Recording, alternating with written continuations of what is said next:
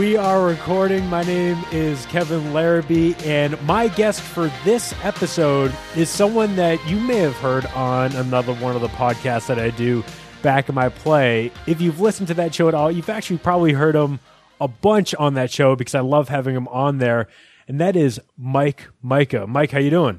I'm doing great, Kevin. How's everything going? Uh, it's it's going it's going great. This is still a time warp where by the time people listen to this, it's four weeks later, and the the hopefully the the network is going really well, and they're starting to get. This is the first episode that I'm recording with this new $400 audio setup, so it should sound really good. Oh, that's awesome.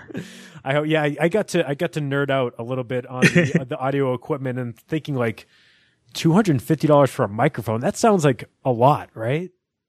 But then it sounds so good. It is going to sound so good, and no one's going to hear the traffic outside my house or anything like that. But I want to give a little bit of an introduction for you because, like I, I mentioned before, you know, you've been on back of my play a lot because you are not only someone that has been in the industry for, for a long time developing video games, but you're also, uh, really a historian. You have an incredible collection uh, of things, and you've also been featured in things like Game Over, and now you are doing uh, amazing things at Other Ocean and Digital Eclipse, where people may know you from uh, the Xbox One game IDARB, and most recently uh, the uh, Digital Eclipse release, Mega Man Legacy Collection, which I own too many copies of that game uh, because it's it's it's come out on multiple platforms. On the on, on, the Xbox One, I have it. On the 3DS, I have it. I have it digital and physical on the 3DS,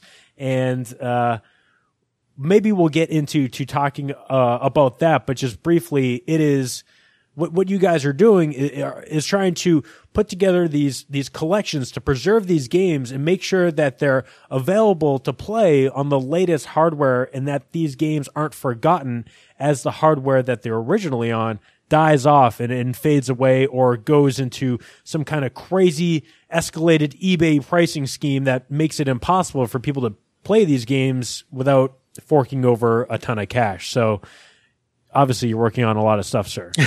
um, so wh- I, where I want to start because with with this show, it's all about the the incredible people that are on that I get to talk to, and for for people that may have not listened to back of my play, I want to start really at the beginning and what what was the genesis of of what got you to doing what you're doing today? Maybe that's the very first computer that you were able to get in the house or the first game console, the first games that you got to play, but was it at an early age that you knew, all right, when I get old enough, when I get skilled enough, I know I want to be making video games?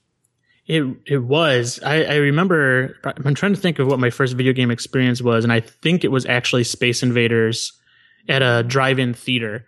Mm-hmm. And um, I remember seeing it and not understanding how it worked. I couldn't believe things could be controlled on a TV. I think people forget today that there's nothing like that before. there was no I can control something on a screen uh, and that connection that that exists now that you take for granted that that didn't exist back then. So seeing total control over uh, anything on screen was amazing to me, and I had always thought it was kind of like you know the the black arts of some kind. How does it? I don't know. Didn't know how it worked or anything. I had no idea technically on how it worked until it was in third grade when our school finally got their first computers. They they purchased two Apple IIe's, I think, mm. and they had them on these wheel carts because the classes would share them. So our class, just one day we came in and the teacher's like, "I want to introduce you guys to this new thing. It's called an Apple II. It's a computer."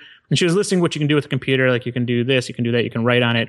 And then she said, which I think was amazing for her at the time. She said, also people who make, because she knew we like video games, like people who make video games use these to make video games. and my mind was blown. I was like, how, how? Like you, you're holding something right there. You have it in front of the class, and this is the thing that you say can make video games. Mm-hmm. I need to know how to do this. And so my friend and I, this guy, Charles Henrich, and I would stay in on recess and figure out the Apple II. We had some help from our teacher, but at some point we surpassed even what the teachers knew. And we were just learning. We are reading magazines. We are getting books and typing in programs. And we started to make these little games over recess. And that, that kind of fed my curiosity about computers and video games and what I could do with it. And up to that point, the closest I ever got to actually making a video game, I would draw pictures of video games in class all the time. Mm-hmm. And I think that's why the teacher knew, like, okay, this is going to get their interest if I say video games or whatever. And I would, it was funny because I look back, I still have some of these old drawings from when I was a kid.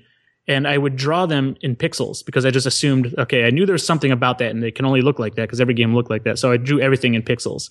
And so it's kind of funny. Instead of like dreaming up some crazy fantasy game with high high resolution graphics or whatever, I'm like, well, it's got to be blocky, and I would draw these really blocky games. And so that was kind of it. Like that really set me down the path. And I think at some point my parents must have talked to my teacher because um, my my dad after like taking me up to Kmart many many times, and they had these kiosks set up. I would just sit there on the Commodore 64 while they shopped for like two hours and just hack away at it. And then one time when he came to grab me and it was time to go, he saw that I had put together this crude Moon Patrol style game, and he asked me how I did it. And I was like, well, I looked at this book, I read this, and I did this. And then a week later, we had a Commodore 64 at the house, and that just that became everything for me. I, I think the Apple the Apple IIe is the same computer that I started out with in school. Believe it or not, and it's awesome. And, it, and it's just it, it, it is like the perfect computer. Even it was maybe 1990. I guess it would have been like 92 is when mm-hmm. the Apple like this is a computer that at that point was what like 12 years old? Yeah. That that was the very first computer that i was using in school but it still had all the the best software for teaching kids stuff. Like they had uh like number munchers and of course oregon trail and the, these games that were just at that time so cheap. And these computers were built like tanks. Like they lasted forever for apple. They were constantly a a source of revenue while kind of all the other new stuff they were making was bleeding them dry. Yeah, it's true. It's, we were just talking about this the other day in the office here. Uh, like everybody, even some of the younger guys in the office, remember using Apple IIs in elementary school or even later, far past the the kind of like date that they were released. And you, you look at it and you're like, wow, these machines did a lot for a lot of people. You could do things with them that you couldn't do with more modern machines. It was easier to connect hardware to this machine because you could just directly wire things up to it and, and affect it. And you just couldn't do that on, on more modern machines, even at the time. So it was, it was really hands on. It was very primal, but it was, it was very easy to use. So when, when you were making these, these games, or, or I guess like th- there was no, no internet. So you said you had, you had magazines, but was this uh, a case of, kind of getting those magazines that that had programs included with them, and you're trying to duplicate those programs and like mess with some of the the uh, like factors in the in the program to make your your own game out of that. That's that's exactly what it was. There were there were books that would come with the computer. And they would have sample programs you could type in, and then I would start tweaking the numbers and figuring out what would happen there. Mm-hmm. And there was also this. Uh, I remember in the Scholastic thing that you get at school where you order your books, you know, you order your Scooby Doo books or whatever. um, there was a one Scholastic flyer at that same time. It was amazing how much came together at the exact same time. In that flyer, that third grade year was basic programming, this little book. And it, I remember it was, I had the red one. I now have a green one that I found too, but it's like everybody remembers this old basic programming book that could work on any computer that had basic. So they generalized it to the most simplest input output and they had all these games in there, like a Hunt the Wumpus game, a Lemonade Stand game, and all stuff. And so we would, in recess, we would take these games, type them in, and spend as much time as we could typing it in. And then as soon as we'd play it, we'd make tweaks to it and then save it to disk and keep modifying it over time. And we'd kind of turn it into our own game. Like Hunt the Wumpus became this really elaborate game where you get different kinds of weapons and you could like power up to get things like you can listen to the, the creature further away and all this stuff. It was fun to try to hack these games. And that really started to become an obsession for me the Scholastic Book Order was how I got access to great games like SimCity and also not so great games like Mega Man 3 for DOS. oh. Maybe not the best way to play Mega Man 3 because it's really not Mega Man 3. Oh, it was um, brutal. it, it was it was brutal. I mean that was that was a time where ports were not ports necessarily. Ports were sometimes like you get a game on the on DOS versus getting a game on a home console, a lot of times it was a completely different game. It oh was, yeah. It was just like we're going to start over from scratch and we're going to give it to like this sometimes western developer and they're just going to kind of make a DOS game because they know how to make DOS games. Oh yeah, they were given just a, a, a short schedule, a limited amount of money, and they're like, do the best you can to make it like a Mega Man game on the platform you're making it for. oh jeez. Uh, well, I mean, ha- have things changed that much today? Because I think like with with video games in 2016, the, the market, and we're gonna I don't know. We're going to jump all over the place. Yep. We're definitely going to go back to the past and, and talk some more about you. But I, I, think one of the, the really interesting things for me with video games today is that there is a huge divide in between, you know, independent, uh, independent and like smaller development groups and these large AAA, you know, tens of millions of dollars to develop video games with your, your, your Call of Duties or even your Maddens and things like that. Um, was it kind of similar to to what it was like back then, like these small houses and gigantic powerhouses like Nintendo and Sega, or were there still like you know mid tier developers out there? You mean like today? Are there still mid tier developers, or either or? They, yeah, it's still. I think it's come around. It's come full circle. Huh. Because in those early days, uh, I, I, I remember I, I created this art package that lets you create this like artwork that you can then display on any bulletin board system you would dial into with a modem, mm-hmm. and it was like a, a, way for people to express themselves and their artistic side uh, that hadn't happened before at that time. And there was other things that were similar. And I remember I, I felt like I was such a genius, and I was probably only like 14 or 15, and uh, it wasn't really as good as it was in my head. And I would sell that at the computer store. Mm. And it would be on the shelf with all these other programs that other people like me or, or even older people who were just looking at the computer as a hobby and just excited about the the process of creating things and there was an avenue for you to go and just sell it at the store locally.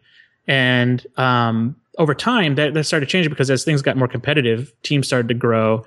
And when you started getting into 3D games, teams got even larger. And now we're talking about like 100 person teams for these really high end uh, games. And especially for people who want to show off the hardware that they have, you got to really spend a lot of money to make it really look good and play good and everything. Um, and so for a while, like five years ago and, and earlier, even 10 years ago, whatever, it was really hard to find uh, any team that was really small, and it was, it was an anomaly. Mm-hmm. And now with digital distribution really taking hold, I think once packaged goods start to go kind of fade out, um, you people had the ability to do kind of what we did a long time ago in the late '80s. You could put a game up on the store yourself without all the middlemen. You didn't have to manufacture it. You didn't have to, you know, put all this marketing together. You didn't have to do anything. You just put it up at the store if you wanted to uh, if you want to right now. And so we're seeing this renaissance of small teams come back, and there's a lot of really small, incredible, incredibly good games mm-hmm. that are coming out right now on every platform, and it, it's awesome. I, I, you got to give a lot of credit to Apple with the iPhone. I think that was yeah. the opening of the floodgates. For a while, consoles didn't even really like these kind of indie games because they were trying to get the highest quality experiences ever, mm-hmm. and the way they kind of measured that was you know graphics and sound and production value. And um, with the iPhone, I think the whole world realized like games can be anything as long as people have fun with it. It, it has a market, and uh, I think that left Microsoft, Sony, everybody kind of scrambling to make sure their digital stores were similar. Well, let's we'll get back to digital games, and I, I think I, I, sometimes forget. Like I'm going to post this. This is going to be one of the very first, maybe one of the only episodes that get gets posted or, cross pollinated in back of my play, and, and we are recording. I I think this is an important question for people that may be listening to this uh, and they want to know why why are video games important? Why are video games important to you? What what does that mean when someone because I get that question too. Like why do you care about video games? Why do you care about old video games? Why do they matter? Why do they matter to you? For me, I, I, it goes back to before I got my home computer and everything. I I one Christmas. I remember opening up this big box and I didn't even really realize what it was until I was looking at the pictures on it. It was the Atari 2600, and uh, I recognized Space Invaders on it. And my dad happened to also get Space Invaders with it. And that Christmas, I had this Atari. I sat there and played these games, and all my friends seemingly got an Atari the same year. So I think all the parents were like, "Okay, if you're getting an Atari, I got to get my kid an Atari or whatever." Mm-hmm. And it became this kind of social experience that was insane. Like, I would go I remember very vividly meeting and hanging out with people over video games. We'd go to arcades, we'd go to their house, we'd bring games with us and uh, trade and do all this sort of stuff. And it really built up a, a pretty substantial community in our neighborhood, uh, all around video games. We would get together and help each other beat games. We would uh, go at the arcade and look at the latest games and talk about it. And then we'd go home and discuss like everything about the strategies to these games stuff. It was really competitive. It was really cooperative. There's all this stuff going on that really brought us together uh, and, very much the same way like movies used to bring us together in the 80s as well. Like there were, you just go out as a gigantic group of like 20 kids to go see a movie. And afterwards, you just play like you're in the role of the characters all night long with each other and all stuff. It's just crazy stuff going on. And I think um, one thing that like games really did for me was introduce me to the the whole. I was kind of introverted, and it, it got me kind of talking and meeting people. And uh, when it's when it came time to actually making games, I had to learn how to interact with other people in a way where if I needed music or artwork and um, I need to learn anything, there's other people around that probably had the answers. And I, I, I learned how to interact with these people at like user groups and stuff like that, which were really popular back then. There's the Ford Motor Company Commodore user group, and they had an Apple user group, and they had like all this stuff all at Ford Motor Company, and all these companies that uh, my my friends' parents worked at had similar user groups they would have on weekends and every month. And I remember going to these things, and I would learn so much. There would be somebody who was older who figured out some graphic trick or uh, figured out a way to like produce different kinds of sounds and it was just an amazing process of creation with all these people. Like it seemed like everybody was doing it uh, because it was so new at the time. And when uh, the, the, NES came out, that was uh, that was at a point where I was worried games were gone because we had this big crash in 1983. The market exploded, and mm-hmm. like nobody wanted to carry games anymore. And I was actually a little depressed because that was my world for so long. And like for kids growing up at that point, that's all they knew were video games and movies, and they were intertwined. And when that part went away, it was like, oh, that sucks. Like that, that was a good run or whatever. Then the NES hits and it just like blew the lid off. And that even got more crazy. And one thing that, that, that kind of, kind of sticks out in my head were, um, the kind of games we would play all the time because they, they were bigger, longer, and higher production, like Super Mario Brothers. I hadn't played a game like that before. Mm. And so we would spend nights at each other's homes trying to beat that game. and it was just like this awesome, it's like camping, you're, but it was all centered around these games. And so when I think about my, my childhood, I wasn't a shut in or anything. We, we played a lot outside, we did all that stuff, but video games were so in, like integral and part of our lives. And I think we're the first generation to really have that. And so now I'm, I'm making games and I, whenever I start a new game or whatever, I, I find myself trying to recapture a lot of those feelings we had before. And now with uh, the ability to, for people to make games again, that that's easier, like with platforms like Unity or Unreal. Um, we have that kind of renaissance again. Like it's, it's kind of going back to that where I love the fact that there's people who get together. There's a group near my house that gets together every weekend or every week, uh, right by my house down on this like strip where there's a bar and they all go in there and they talk about making games and what they're working on. They show it all off. It's like, it's, it's all coming back and it's amazing. There was, uh, there was some some discussion leading up into the the latest release of consoles with the Xbox One and the PlayStation 4 that maybe this was the end for for console games. Did were there kind of similar feelings around like maybe console games are are coming to to an end because obviously that didn't happen. You have a PlayStation 4 that sold 40 million units. The Xbox One is behind, but not by too much it seems like people still want to play video games and they still want a box underneath their TV. It blew away everybody's expectation. We were talking to analysts because we're a game company, mm. so we want to know like, is this the end? Is like, should we even be investing in these exactly. things? And everybody was recommending we shouldn't. And so it was kind of like, okay, well, we'll we won't go all in. We'll keep working on mobile and we'll do the stuff. Mm-hmm. And then they just like they just took off, and it, it was amazing to watch I was so satisfied with uh, the numbers as they started to come back, even just like a month after each platform launched, mm-hmm. and it was it was blowing away every expectation. And so for me, it was like it was great. It was it was validation that people still love video games. It's still part of their lives, and they really want consoles. They love consoles, mm-hmm. and you know it, it, also proved that you can have consoles and have uh, like console exclusive games that people really enjoy, and you can also have Steam, and you can also have mobile, and they can all coexist, and they can also like work together. We have now platform gate the, the, gates are opening up for multi-platform play where people can play on an Xbox against a PlayStation or a PC or or even mobile and that's just crazy. Video games are still around and they're they're always going to be around in, in one form or another, right? Because people are always going to look for some kind of entertainment and interactive entertainment is something that is really exclusive to video games and then maybe in the future maybe exclusive to VR. Yeah, VR is exciting right now because that's another one of those innovations that comes every so often, and we're still a young industry, and people haven't figured out what to do with it. So you have a lot of experimenting going on right now, which is really exciting.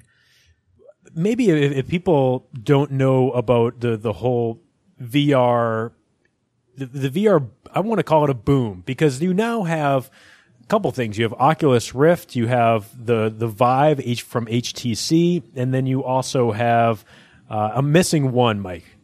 Oh, CastAR is one, which is the Jeri Ellsworth kind of thing. There's HoloLens and the augmented reality things like Magic Leap I'm that are coming along. I'm missing a bunch.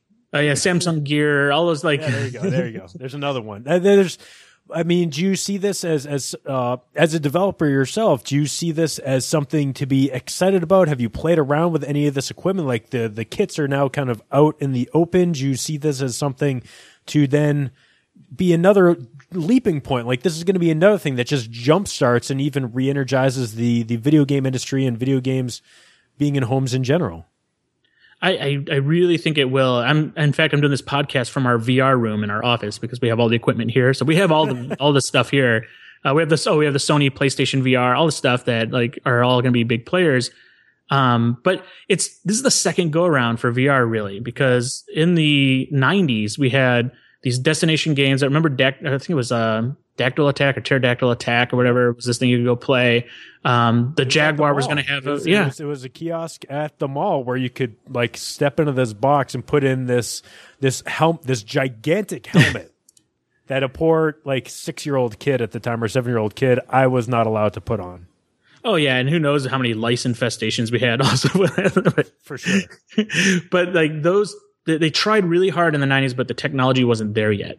And so you had like Jaguar VR coming out. Genesis had something that was supposed to be coming out. Yeah. Um, all these PC attempts at it, and it just wasn't there because like everybody had seen the movie Lawnmower Man. They're like, it's right here, it's right now, and it just wasn't.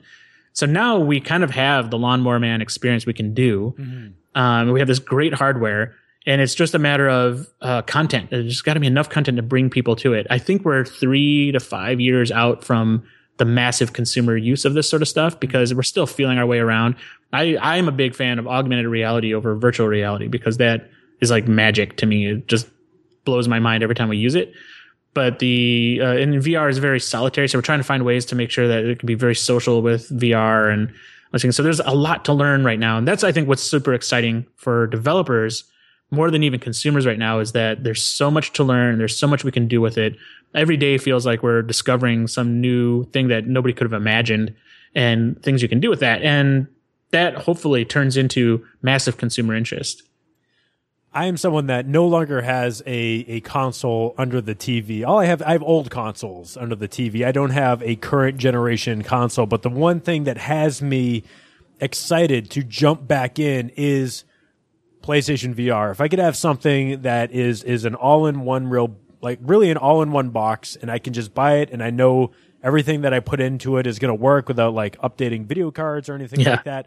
That is something that excites me and I can't wait to see what they have this fall in terms of pricing for I know they have like a separate box thing, but maybe if they can do an all in one with a new console, that would be really great. Hopefully they can pull that stuff off just to make it even easier for the consumer. I think they will, and especially when their price point is going to be equivalent to just buying the gear for Yeah. a PC. Like you'll you'll see a lot of people adopting the early adopter VR guys who want to dabble with it will probably be investing in the PlayStation VR because, as you said, it makes so much more sense. And you don't have to worry about do I have the right kind of PC? Do I have enough horsepower? Because the games are going to be developed exactly for that platform. Have And so that'd be really good. I I was going to ask you, have you seen the? Uh, this is a, I think it's on Steam, which is a, a video game platform for the uh, PC. But there's this, I guess you would call it. I don't know if you call it a game or an application, but there's this thing where you can go back in time to the 80s and step inside of an arcade and walk around Yeah. an arcade and it actually has all the arc like MAME running all the games in the arcade cabinets with original art on all the cabinets and you can even find like tapes lying around. You can pick up the tapes and you can put them in like a tape player and, and, and listen to them. See that's that is something that is unbelievable. Like if i could do that like where i could literally be transported to 1988 and go back to an arcade and walk around like that is something that is just unbelievably uh, amazing. And that's that's what will sell me vr I think that's what most people are excited about. A lot of the stuff we're working on right now for speculation for different companies is kind of the time machine app. Yes, Where you put yourself in a moment in time that you can't experience today. Yeah. And the, the environment and the sounds and everything you see is something you, you won't see today, whether it's a seventh wonder or whatever. Yeah. It takes you to those places that, that don't exist anymore.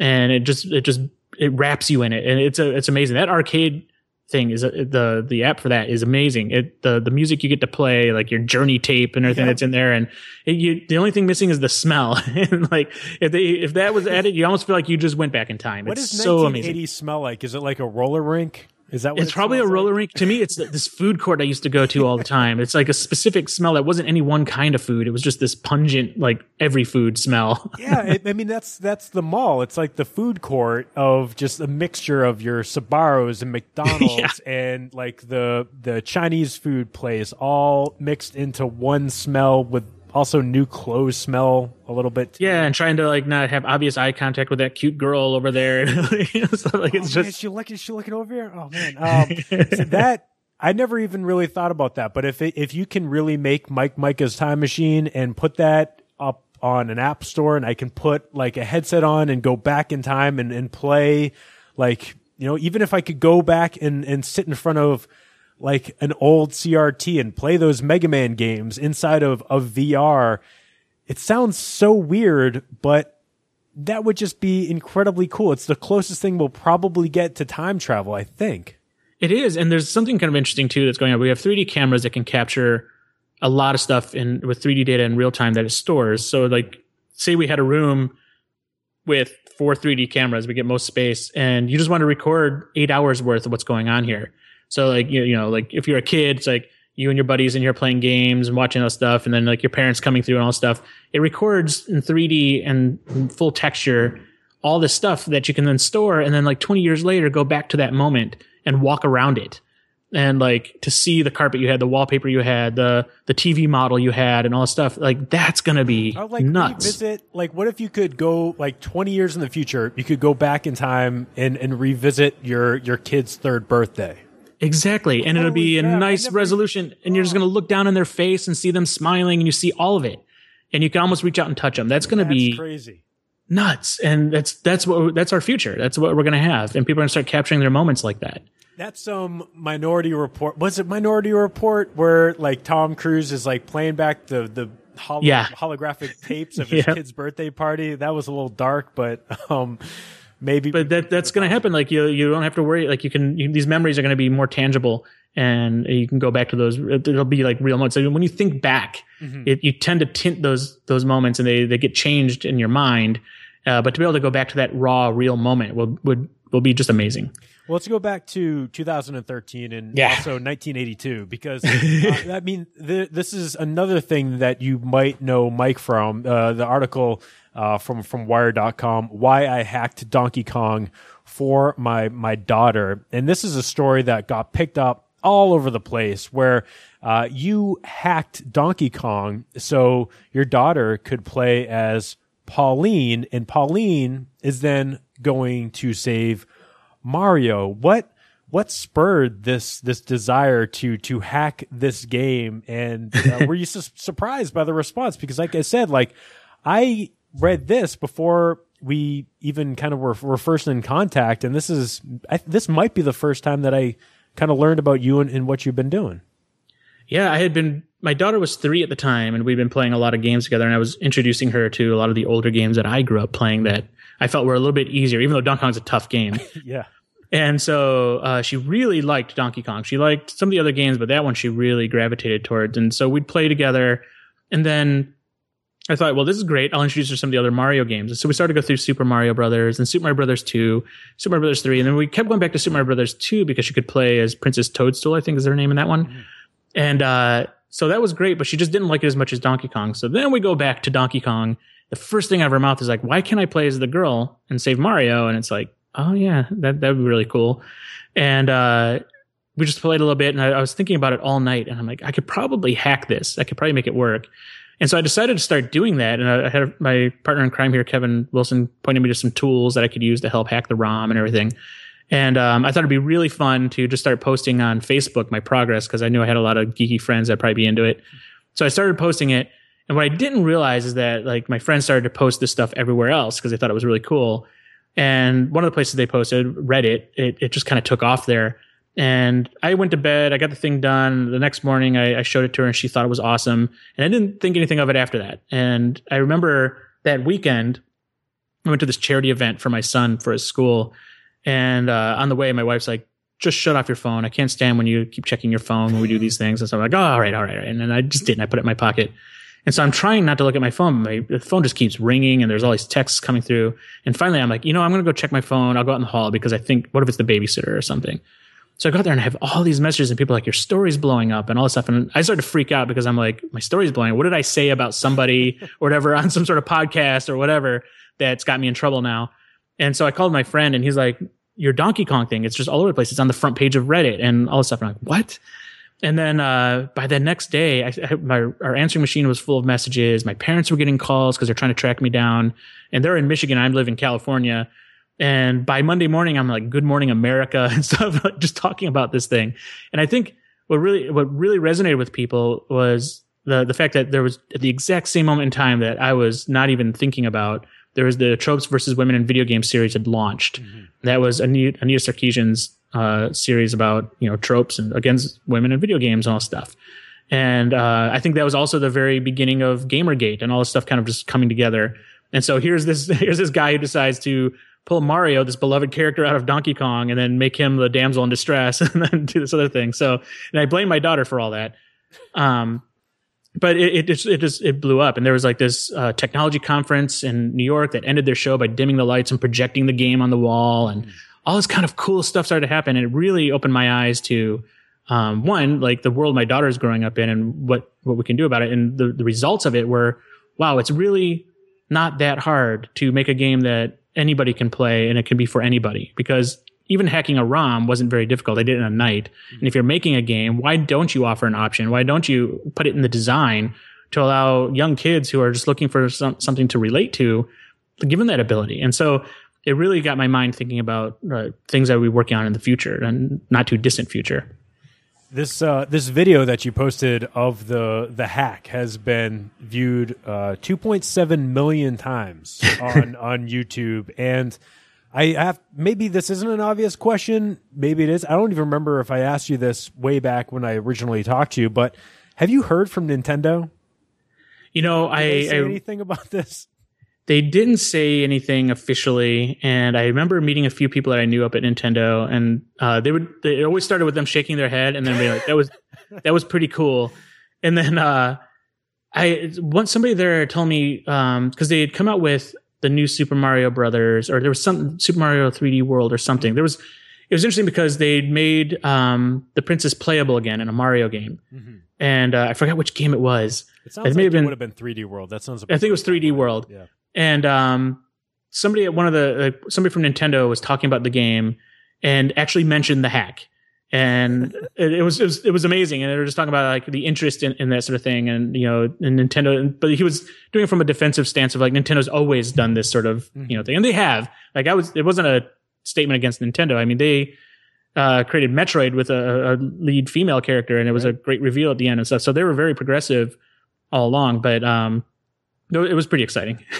yeah, I was gonna say if if they are not you know coming after you with you know uh, torches and pitchforks and stuff like that, that's usually a vote of confidence or at least an endorsement. Uh, that yeah, they, they, they, they can't officially say anything. They right. just kind of like, okay, we'll look the other way. And it has to be a hell of a, a PR, you know, uh, win for them too, because it brings back Donkey Kong. Nintendo's all over the news. People are maybe jumping on Virtual Console and, and downloading Donkey Kong uh, again, or maybe they're going to their local retro arcade and, and throwing a couple quarters in the, that awesome machine, which I've owned a couple of. It's a great. Oh, Nintendo definitely took advantage. I remember, I remember seeing all this Nintendo Donkey Kong stuff being talked about. like they're yeah. they're talking about Donkey Kong and like this press release or this, and it's like okay, they they know. so, what was the first game that you made uh, a check on? The first game that you you got uh, professionally paid for? Maybe your first professional work, and how did it, how did it turn out? So my first professional game. Oh, there, there, was a it was a Game Boy game. It was Yars' Revenge, a remake of a classic Atari 2600 game. And I was trying to figure out how to program a Game Boy, and there were these websites, the early websites that uh, people started to to disassemble and, and decrypt the the Game Boy and figure out how to program for it. And so I was looking at all these documents people were making, and I, I decided I was going to try to make one. And my first choice was to make Yars' Revenge because that was one of my favorite games, and it seemed simple enough. And so I started making it and I was posting up um, builds of it on this uh, website. I forgot what it's called, but it was a Game Boy hacking website. Um, and uh, somebody just emailed me out of the blue and said, "Hey, you should talk to Howard Scott Warshaw. He's the guy who made the original Yars' Revenge, and he'd probably think this is really cool. Uh, would you want to talk to him?" I'm like, "Sure." and uh, so they they made an intro, and I'm talking to Howard for the first time, and I'm you know trying not to geek out too much. And um, he's like, "Well, where do you live?" And I'm like, "Well, I live in Michigan, near the Detroit area, whatever." And he's like, "Well, I'm going to be out there in two weeks. Let's hang out." I'm like, "All right." So um, my friend and I, we went over to the hotel where he was staying. We hung out in the bar, and he regaled us with all these old Atari stories that at this point nobody had really heard before. And um, it was crazy. It was intense. It was awesome. And we, uh, I, I was so inspired from the talk because he was talking about what uh, they were going to be, what they were going to do with Yars' Revenge if they made a sequel. Mm-hmm. What he wish he would have put into the game. And he said we should go ahead and use it if we want. And so I, I, I went back that next day and just started, uh, went into overdrive on finishing up this game. And I had it nearly done when um, Terry Grantham, I think is his name, the guy who run, ran a company called Telegames out of Texas. He contacted me and was wanting to know what I was going to do with the game if I was looking to distribute it. And I was kind of like, sure. Like, yeah, what, what do I have to do for that? And, uh, so we made it official. He went and got the rights for Yars' Revenge and, um, he produced the game. And that was my first real official game out there. It wasn't like some cobbled together, sell it by hand kind of thing. That was like manufactured, packaged in a box, and it was for a Nintendo platform. Yeah. That that was my my first game. And at that time, when I was pulling all that together, I was making my move from Michigan to California to start my first job out here, which was writing for a magazine called Next Generation, which was a no, next generation game magazine. Yeah. So I was for a year, I was an editor at Next Generation. Wow. Oh God, I probably read your writing because I was, I was that, I was, I don't know if it's a terrible thing. Maybe they still didn't mind, but I was that butthead kid that did all the free trials in the magazines and then oh, when yeah. my trial ran out after two or three issues i would just make a like i would change my name by one letter or use my dad's name so i was constantly getting brand new subscriptions and then also getting the follow-up like hey just a heads up you owe us $20 you should yeah. pay us and no man i still kept getting up like issues of Game Pro and next generation and like whatever I could find those little cardboard uh, piece of paper for, so I can get new video game magazines. Sorry. Yeah, it was it was great. I was hired by Chris Charla, who now runs ID at Xbox at yeah. Microsoft, wow. and he was the editor in chief at the time. I came out, and that was kind of the opening of the floodgates for my career because mm-hmm. at this point I was just making games, trying to get published and recognized, and I had a brief stint trying to make an Atari Jaguar game for Atari. And so when I moved out to California in the Bay Area, I met everybody in the game industry. That one year at Next Gen set me up for the rest of my career because I had now met everybody. Mm-hmm. They knew who I was. They knew what I was capable of, and it just made it a lot easier. Wow. Uh, okay. Um, there's there's a couple other things I want to ask you, but uh, I, I want to stick with Yars' Revenge for a second because I got to imagine as soon as you have your very first like physical boxed retail product did you go out to the store and just like hang out and see if people were picking up copies of that when it was released? Oh, I did, and I don't think anybody. I don't think I ever caught anybody buying it. I would. I would go to the store and I would grab like they probably have like three or four copies. Mm-hmm. And I would grab every copy and then spread them out in front of all the other games. Like, come on, like I got to bait people. Come on, come on, come on. And I, I remember telling people like, you know, that Yars' Revenge game is pretty good. Runs better. you have a Game Boy Color. Runs better in Game Boy Color. Yeah, you should check that one out. It's based off an older game, but it plays really good. don't, don't, buy that Link's Awakening stuff. You, yeah. want to get you know nice color arcade classics on on your Game Boy. And I, the the the crazy thing is that I was able to get a uh, copy of that. Um, maybe maybe it was like a year and a half ago after we talked, and I ended up doing the the crazy thing of looking for the the Mike Mika developed video game collection on eBay and getting like that and Tarzan for the Game Boy Color. Oh yeah, and just like trying all this stuff out and it, it's really crazy having that context of like what you did to like get everything to work in that game. And then when you go and play it and you can kind of like see oh man like yeah it totally works. Like you got everything working perfectly which is which is kind of a triumph. So with with all that you that is a, a pretty big success like getting that first game out. And you, you've been doing that must have been what like 1999 it was 97 98 i think. Okay. Um so roughly almost 18 years ago. Yep. In, in that time period, uh, it, it, it couldn't have been all victories. I mean, you've worked on a bunch of games. Were, were there any, not even necessarily games where you feel like, man, that just that just wasn't what I wanted it to be, or um, there, there's always going to be roadblocks and, and, and, hurdles and obstacles professionally. Uh, what what are like the major things that, that you've run into? So my this is a good question because my next game uh, was was my post next gen experience game that I was doing for Game Boy, mm-hmm. and at the time I remember I did Game Boy and I thought, oh, this is like this platform that's already old, nobody cares about, and um, there were these games that just started to do really well on Game Boy that were late generation. I think THQ put out like three or four games that just sold incredibly well. And so everybody was jumping on the bandwagon. Like, we have to do more Game Boy games. Mm-hmm. This is before Game Boy Color. And so, uh, uh, I was introduced by Chris Charla to my business partner who I still work with today, uh, Andrew Ayre. And, uh, we met at the top of a double decker McDonald's and signed a contract to do NFL Blitz for Game Boy. And I was like, this is great. I like NFL Blitz. It's a fun game and huge it should franchise. be easy enough. Yeah, it's a huge franchise and this is a way to get in and do all this stuff. So, mm we signed that and uh, regardless of me not knowing anything about football really that was the, that was a big problem because i knew nothing about football. I, I, I, grew up in detroit where we had the detroit lions. They, they weren't doing it for anybody. Mm-hmm. and so I, I, gravitated more towards basketball and hockey and all that. And um, so we signed this and i'm like okay i'll start working on this. I was still working at next gen. So i would go home work on nfl blitz and then in the morning just wake up like two hours later go in, work on the magazine, then go home, work on the game. And I just yeah. did this for, I think it was, it was probably three and a half months because it was a really tight schedule. And I thought I did Yars Revenge really quick. What if I do NFL Blitz? Not, you know, this is my first time experiencing like how much scope I really have to deal with and mm-hmm. all this stuff. I was just one guy with my uh, buddy from Michigan who, you know, helped me out here and there with audio and graphics and stuff like that. So we started doing this and it was just intense. And I remember at one point, um, Midway had sent up some testers. They're like, we want them on site to help you uh, figure out these bugs because I was getting all these bugs where they're like, this thing isn't working, this thing isn't working. It's because I didn't even know how football worked. So I'm like, oh, I would look at the bug and go, oh, that's what we need to do. I'd use the bugs as a way to implement features. And I think Midway was getting a little frustrated and stuff. So they sent these two testers who kind of just arrived cold turkey. And um, they're like, where should we go? And I'm like, well, I, I live in a one bedroom apartment with my girlfriend at the time uh, we can work out of there at night. And they're like, well, what about during the day? I'm like, well, I don't work on the game during the day. And they're just kind of, what? But they were super cool. They're like, they wouldn't tell, they wouldn't tell Midway what was going on. Mm-hmm. They're just kind of like, okay, we'll just go along with this and we'll help you out. So they would go and stay at like, I think it was called Lyons, this like kind of Denny's restaurant during the day and just play the game there and on Game Boy and write up bugs. And then when I got off work, they would just come over to our one bedroom apartment. We'd just sit there, like they'd sit on the floor and I just kind of crank away on this game. It was really crazy.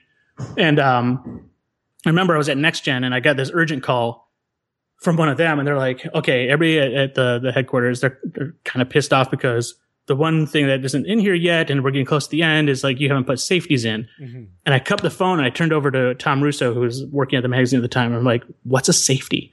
And he's like, explaining to me, and it, it just it put chills down my spine because I, I didn't know how the hell I was going to implement this thing. So I remember getting back on the phone, I'm like, okay, well, I'll, I'll, try to figure out how to get those working again, as if they ever worked. And then that night I worked so hard to try to get safeties in. I got them in pretty well, but it wasn't that great. So all this goes on for about three months and we finally sew it all up. They ship it and the first reviews start coming back and the reviews were terrible. I remember like, here I am, like all these aspirations to get into the game industry. I was pretty cocky. I thought I could do anything. And, uh, the first review I read was like a two out of 10 and yeah. they're complaining about the graphics and everything else. And, and there's a, I have some excuses, but I'm not going to use them really. But uh, halfway through the production of Blitz is when Nintendo decided to announce they're going to do Game Boy Color. And so there's this whole new renewed interest in like Game Boy. Mm-hmm. And Midway immediately said, okay, we're going to give you a little bit more money to make it color. And we're nearly done when this happened. So it's like, how are we going to do that? So we had to make it color and backwards compatible in a very limited amount of cartridge space. It was just a nightmare. Mm-hmm. And so we tried, we scrambled, we put color in it. It was, it was challenging. We had to put printer support because they announced a printer before anybody even knew how to use it. So we're trying to figure out how to use printer. In that? Yeah, we do. You print out your season stats. I think so. You can. it's true. And all this in like three months. And when we're making that, like there was no documentation on the printer. Mm-hmm. I was actually going back to that website that I learned how to program Game Boy for, where people disassembled and figured out how to make the printer do things based off the Japanese version of the printer before it even launched in the US. Mm-hmm. And so I used that to make put printer support in. And so all this stuff kind of comes together and we're getting these terrible reviews. And I remember like Midway was a little upset and everything, but then we we finally heard. I mean, it has a it probably has a positive side to this in the end. um, because Game Boy was just taking off so much that even with a terrible game, they sold 400 plus thousand units of it, and that was amazing at the time. Wow. And so that that just made Midway want to do sign up more games for us. They're like, well, we don't care, even if they turn out bad, they sell. So let's just do this.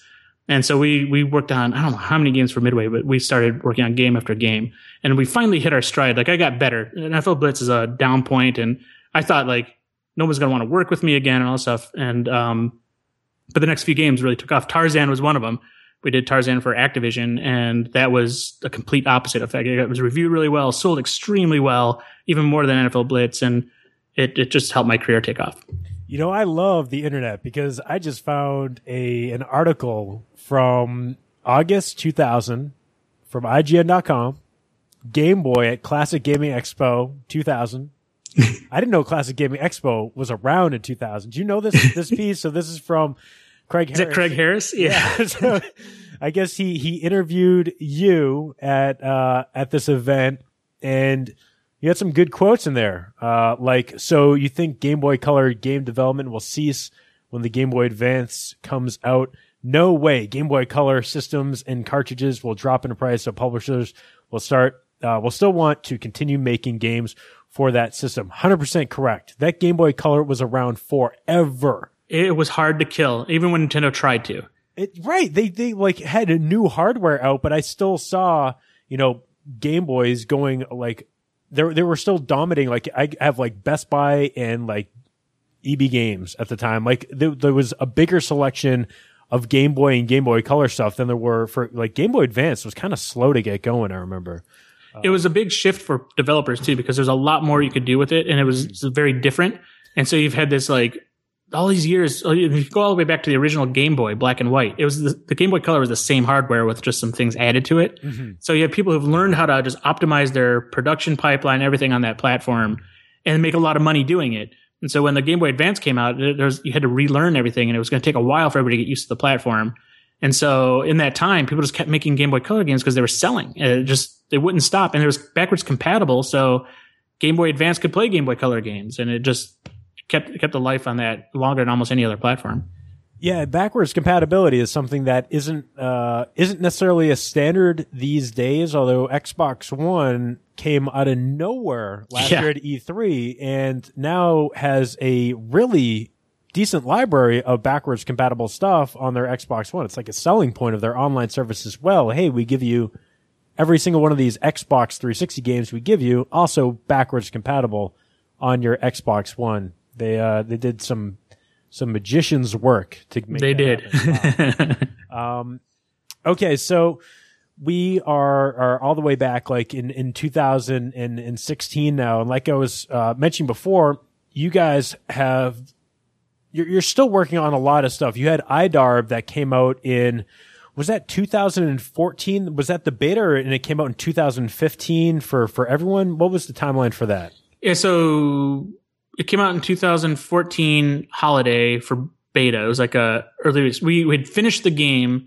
but there was not a really good launch window. Mm-hmm. And this game, IDARB, the name comes from a, a, tweet that it started everything. It was I put this tweet out there because I hadn't been programming for a while and I was just itching to do it. And I figured I might as well work on a side project at night.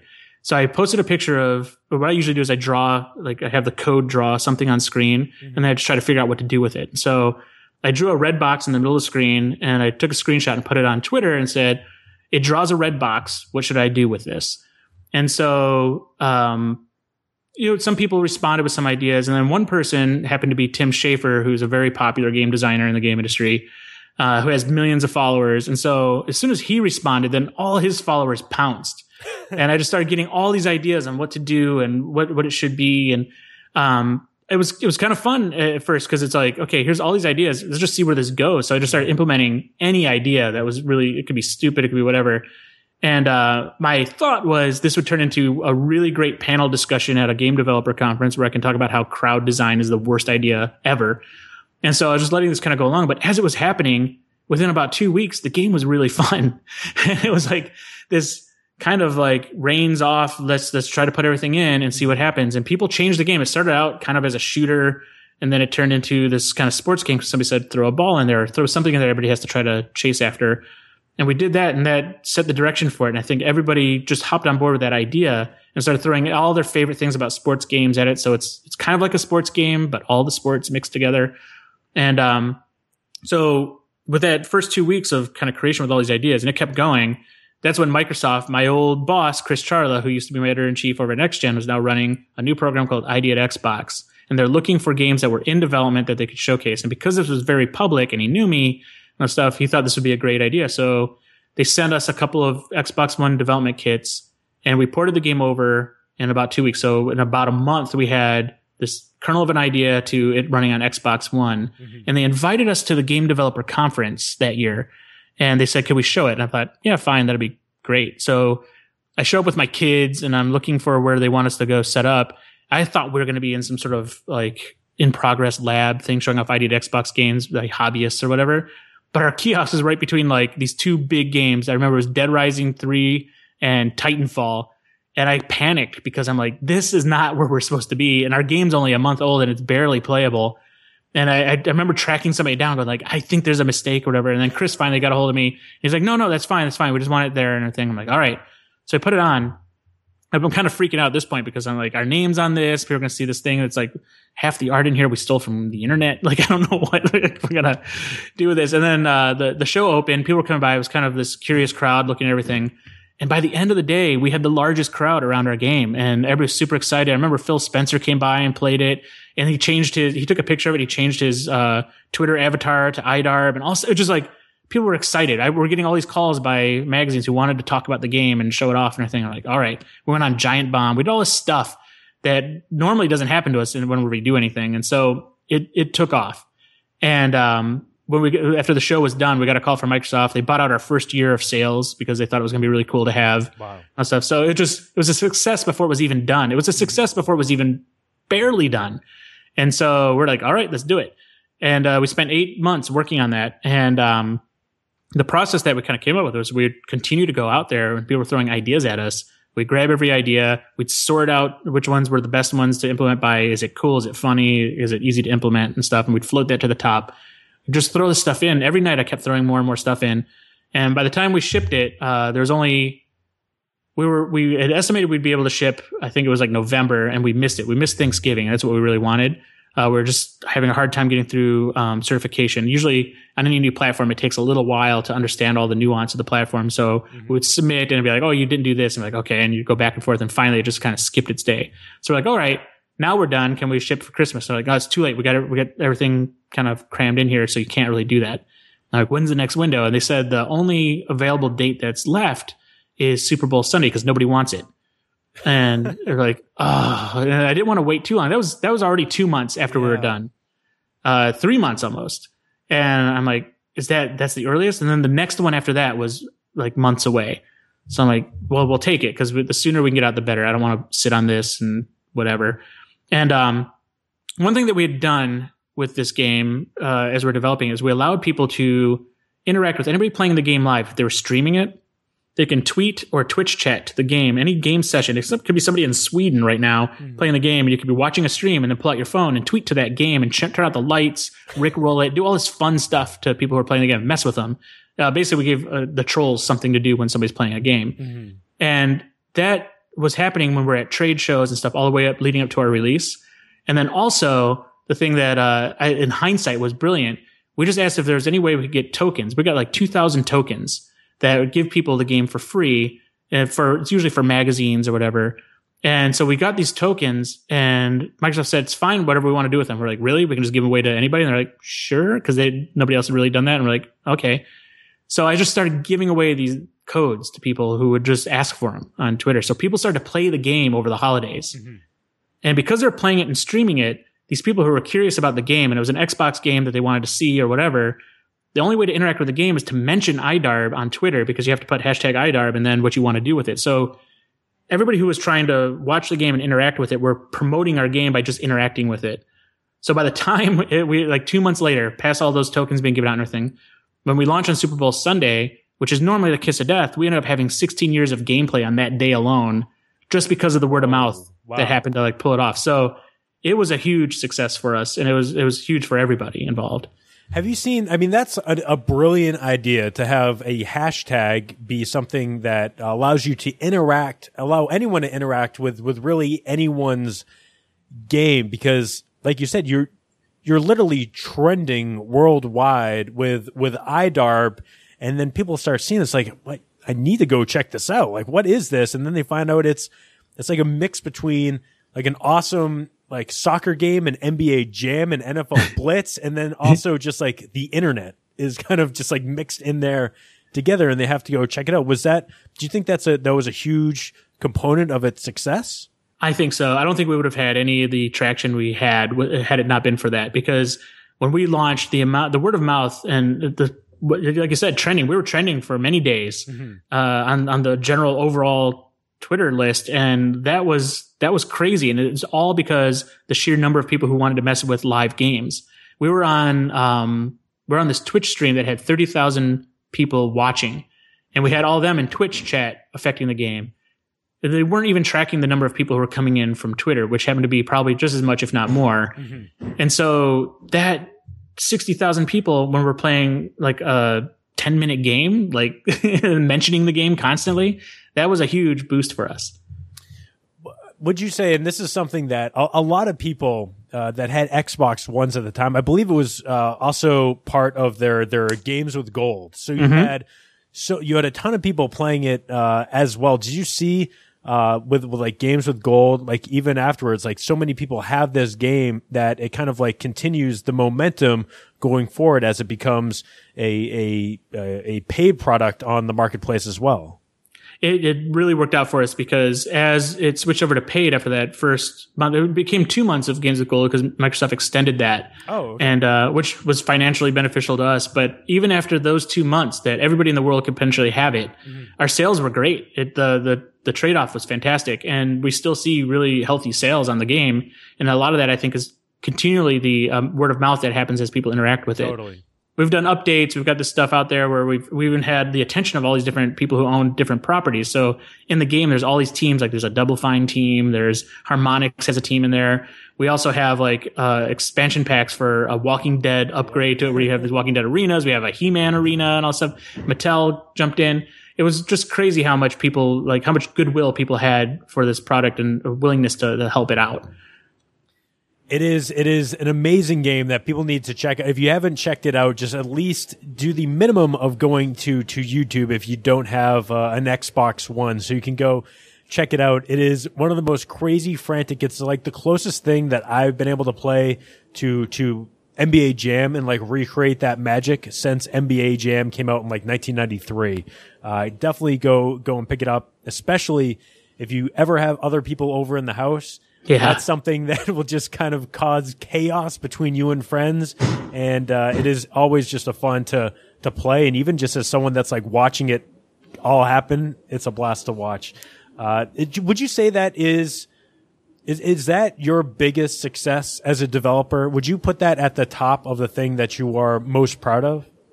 I think so because I've worked on a lot of other people's intellectual property um, we we've done a couple of our own things, but this is something that like we created that came out of my head mm-hmm. that ex- succeeded really well. Like I'd say we probably had bigger successes with like our Street Fighter stuff and everything else, but financially, never, this was like the most perfect, well-rounded project. We own it. We did really well financially on it, and we can do anything we want with it. This is probably the most exciting thing I've worked on. So when, uh, like, do you have a timetable for the the Game Boy Color version? Is that, is that coming? Is Nintendo like like on your back to get it out on the Game Boy Color? you know, uh, it's funny. One of the guys here started to port it to the NES, and we had oh. this like oh. really primitive version of it on the NES uh, for a little while.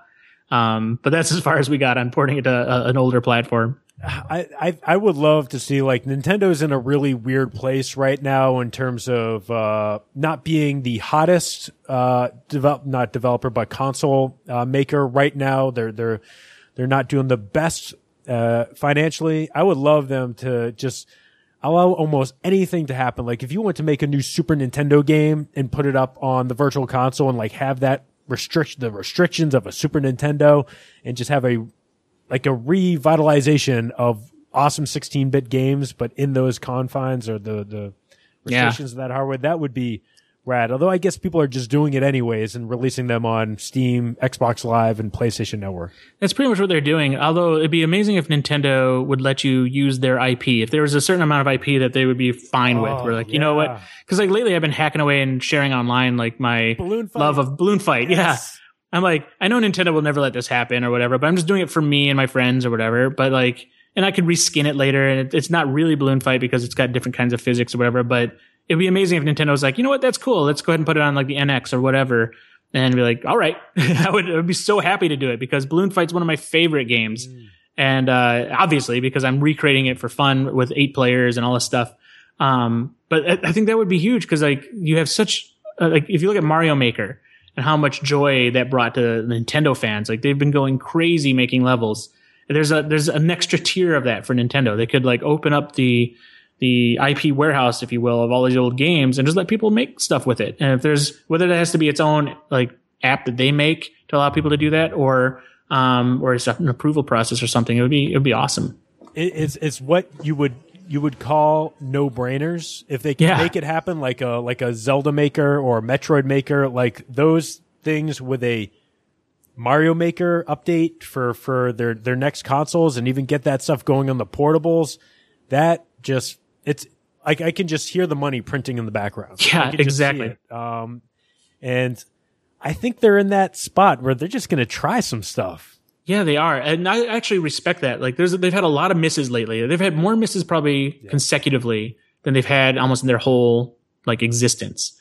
Um, notwithstanding, you know, withstanding like the Virtual Boy or whatever, but like you know, Star Fox should have been better, and all, all these games that like they've just come out in just like the straight run were just kind of they're okay, they're not great, Yeah. um, but they're experimenting, and like I hope that I have no idea what the NX is. I'm, I don't have any insight into it, um, but whatever that is, I, I hope it's something radical. And I, I I'm fine if people are going to complain about it because I love that Nintendo tries to do something different. They did that so many times. They failed a few times and they succeeded. Like the Wii, for every Virtual Boy, there's a Wii, right? So it's like that's what they need to be doing, and they're doing the right things.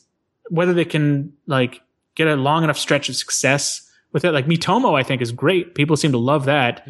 Um, so they're they're they're finding some success here, but it's it's a tough market for them. It's not the old. They don't, they're not building things that people are flocking to anymore. Yeah, I, I think I'm gonna stick with my my charge shot theory that I had ever since last E3, where I think Nintendo is just holding back all of their awesome games for their next console because that's Yeah. like the big mistake that they made with the 3DS and the Wii U. There were really no games when those things launched. At least not games that were gonna sell uh, sell consoles into the level that they want. Uh, so- Well, I think your your your theory was right, and you said that a while ago, and you said you just saw probably recently, maybe it was today or yesterday, the new president of Nintendo explained why they pushed the NX to Yeah. 2017 instead of Christmas for the exact reason you were saying, which is they need the games and the content to be ready, and they can't just launch without that. I'm looking at this GIF of Balloon Fight HD running on a on a CRT, and it's beautiful. it looks it looks awesome. Like that. That's like the crazy stuff that you would have seen on like the Satellaview or like the Yeah. Famicom Disk System with a little extra juice in that console. You could have done some crazy. What was that thing called? Like the not was it the four score for the NES? Yeah, the four score adapter. Put two four score adapters in and have eight player balloon fight. Uh, get- oh man, or just get the yeah. Okay, maybe maybe hopefully someone at Nintendo is is looking at this stuff, but uh, I don't know. But we are we're we're we're definitely out of time, and I don't want to take up any more of your time because you're working on uh, a lot of crazy stuff. If people are interested, they can get a lot more Mike Mika on back in my place. Some incredible stories and stuff that we didn't even kind of get into to today, like finding old prototypes in your like garage and stuff. And like, I, I, I need to hear those stories, uh, in a future show, but just lots of great stuff that you can get, uh, from Mike. And you got to follow him on Twitter, not just because he's posting crazy balloon fight HD gifts, but also he just has, uh, some incredible stuff on there in terms of video game history. And you can stay up to date with what's going on at Other Ocean and Digital Eclipse at Mike J Mika on Twitter. Anything else that people should keep uh, an eye out for? Things that uh, you're working on, of course, nothing that is that is unannounced, but anything that uh, you know that's that's on your mind. Well, we do have uh, a game we're showing right now. It's it's in it's really early, but like the response has been incredible. It's a VR game. We're doing it for HTC Vive called Giant Cop, where you play the role Oh, of a right. giant cop over a miniature city. So you have to like step over buildings and grab the criminals, but don't hurt anybody else. And it, it's just this really bizarre experience. The, the fact that you are a towering Godzilla-sized cop, uh, and you have like beats. We have like a mission where you're. It's a stealth mission where you have to follow somebody and tail them, but they can't see you. So you're hiding behind like skyscrapers and stuff and trying not to let them see you. And it, it's just crazy. It's enough. It's it's kind of like the IDARB process. It's just got so many insane ideas that just somehow work. And It's so we're really excited A ridiculous idea. I, I love it. I, I this is I like that is something that you would never be able to do. Like you could do it with a controller, but to get like that kind of like crazy, insane experience, you got to have the you got to have the headset on. You gotta do, and it's fun immerse. watching people play because they'll get on all fours and try to peek in windows of buildings and stuff, and it's just hilarious because can like you actually do you actually have the ability to even render stuff inside of buildings? yes, so uh, it's just it's really it's crazy. All right. It's crazy. Oh god, I'm you can push your buy all head these- through the building. You can do that. Oh, I'm gonna have to buy all these VR headsets, and I don't have money or room. What am I gonna do? all right, well, uh, that is that's super exciting stuff, and I can't wait for for all those things to become a reality and become commonplace. And Yeah. the the thing about new technology is that it's always going to continue to get better, and it's going to get cheaper. So I'm sure if it's not this year, if it's not next year, maybe it's three or four years down the road. Everyone's going to have one or two of these headsets in their house, and we're going to be. Um, I hope we're just not like in the WALL-E, like Yeah. in the WALL-E path of the future, but maybe it's more of like a like a Ready Player One kind of thing. I think it'll be more like Ready Player One, not as dystopian, but I think it'll be a lot closer to that. And that reminds me, make sure it's it's I've seen it. It's uh back up on Netflix now. If you want to go check out uh Game Over, uh that is the incredible story of Atari, and you can see Mike Mika in a desert. Uh, digging up old Atari cartridges, including the wonderful classic E.T. Just uh, a must own for the Atari 2600. I'm glad you say that because I'm I'm kind of a fan of the game. It has its problems, and like the documentary, you, people should see it to see the evolution of that because it was it was so hated for so long. But many of the people who were saying it, even people who were writing about it, actually never played the game. So it oh, was I, I totally really had it. I totally had a copy. I mean, I think everyone had a copy of that game because it Yep. was it was when the the game eventually became like a dollar at Yep. Or wherever you were picking up your games at the time. wherever you went. and I actually thought I used to really like just listening to uh not like listening to but like I would get so afraid of the guy and like the government guy Oh, the FBI agent. the. FBI yeah, agent like that would scare the crap out of me because he would just come out of nowhere and just grab you and yeah. and then game over. Um, yeah, Atari 2600. I, I'm happy going back to my NES, but Atari 2600 is something that uh, I'm going to just save for maybe Yeah. uh, maybe a later date. Um, well, everyone, thank you so much for for hanging out with us. Uh, as you can tell, this is maybe my favorite show to do because I get to talk to such great people like Mike Mika, and you can find all this stuff, including Back in My Play and all the other shows that I do at fitcast.network. There you can also get access to one feed that will give you every single show in one iTunes feed, so you can just wait for those shows to come out every single day of the week. But uh, that's going to do it for us today. Uh, Mike, thank you so much for for taking the time to again chat. I always look forward to these because it's really the highlight of my day. And like I mentioned before, this is like my fifth podcast I've recorded today. It's probably my most energetic of the five because of how much fun we always get to have. So thank you for taking the time. I really look forward to talking to you down the road. Oh, my pleasure. This is always fun. Talk to you soon, man.